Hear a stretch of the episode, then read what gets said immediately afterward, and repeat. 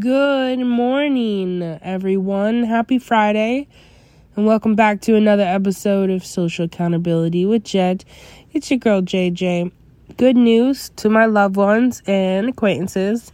I've started practicing again, spending more time with herbs. Herbs? Herbs than anything. It's known that I've always been good at growing plants, having a green thumb just like my father.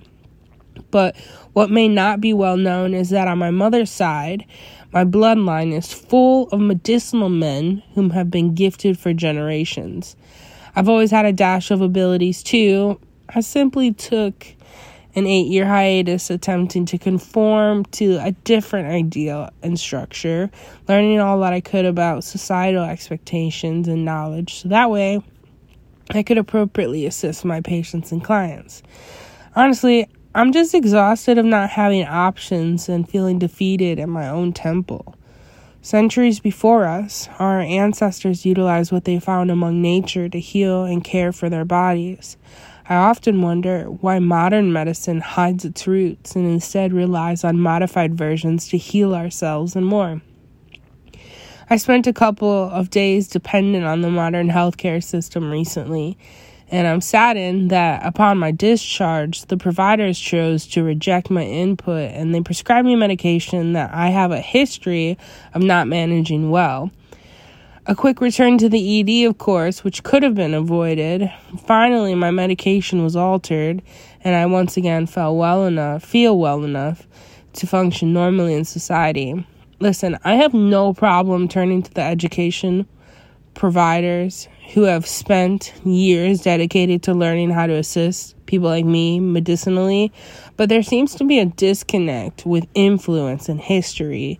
We've pre- we've pioneered and experimented greatly to be where we are, and I think sometimes we become too content with knowledge over an individual's feeling and experience.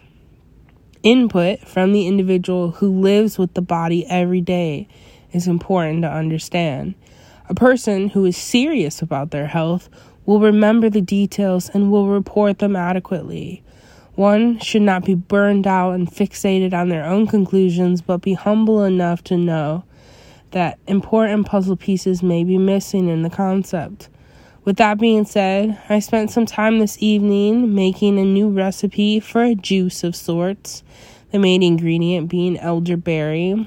My roommate even approved, and it made me feel happy inside knowing that I have a good touch with producing yummy and healthy beverages, considering most alternatives to water bring more harm than good. I gave up soda. okay, okay, okay. I cheat here and there, but I have cut way, way back than how much I had been consuming, and it's nice every once in a while to have a beverage that has a flavor other than water. And so knowing now that I made this beverage that tastes amazing and I know has health benefits that can help me in my healing energy, I feel pretty accomplished. Both inside and outside is important. So healing journey, yes. So many beautiful souls of society are working on healing themselves. I think it's important to recognize what healing truly means. It's admitting that something within oneself is perhaps sick or broken, misused, or hurting. Healing is restorative and not always consistent. I will say healing means not giving up. It's taking one step in front of the other and deciding that you're going to continue fighting for a better reality. Being physically unwell as I was helped to bring an enlightened perspective. Being able-bodied and being healthy is a privilege that may not always be present, so it's important to spend adequate time working on maintaining that privilege. I sometimes fall to the need of consistent efforts in order to progress and maintain. I've had to work hard to be healthy and never had a metabolism that did most of the work for me. That means most of my life I've been educating myself on important implementations to heal the parts within myself that aren't quite fully operational. But like I said, if I had to admit to one fault that held me back the most, it would be my consistency. Unfortunately, after some time and progress, too often, I reward myself with success and rest on my laurels and demand that a break from needed effort. as if I'm somehow deserving of that, when in reality, every single time I throw in the towel, I find that picking up that towel to start again gets more and more difficult. I think I finally learned.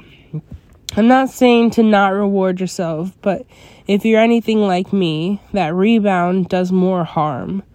I need to work on daily reminders of the importance of being and seeking healing, and be confident with knowing that I will receive what I seek. Motivation won't always be there. It typically is not. But if you're consistent and you tell yourself you don't have a choice, you are bound to achieve those expectations. And with that being said, if you're in the area, I'd ask that you swing by and try some of my new juices. Tell me your honest opinion. I'll be spending more time talking with my grandfather and my mother, gathering recipes and experiencing, experimenting with new concoctions.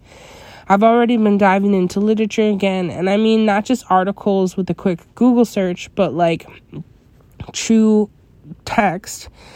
And if you have a good recommendation of a publication that helps build a foundation with a healthy being, not just a diet fad, but truly an inspirational resource, I hope that you would think of me and send it my way. I...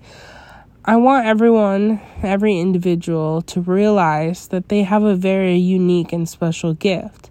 Perhaps we all should be spending more time with our own crafts and be willing to spread that knowledge with others.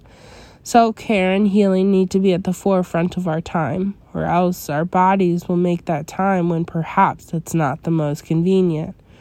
And hopefully, you know, if you want to help others, you have to be at least willing and trying to help yourself as well. My goal these next couple of weeks, before I publish again, is to work on good fuel for my body, one, but also to spend more time at peace with my meditations and prayers. When calamity strikes, I don't know why I often try to white-knuckle everything, but I'm suspecting my spirit is in need of a more balance lately. I'm not sure where you are on your healing journey, but I do hope that we can all be more gracious with our efforts and know that what we seek may be exactly what we find. I hope we're all just seeking great things. And I hope that all of my lovely listeners have a beautiful Friday and a warm and fruitful day to start off the weekend.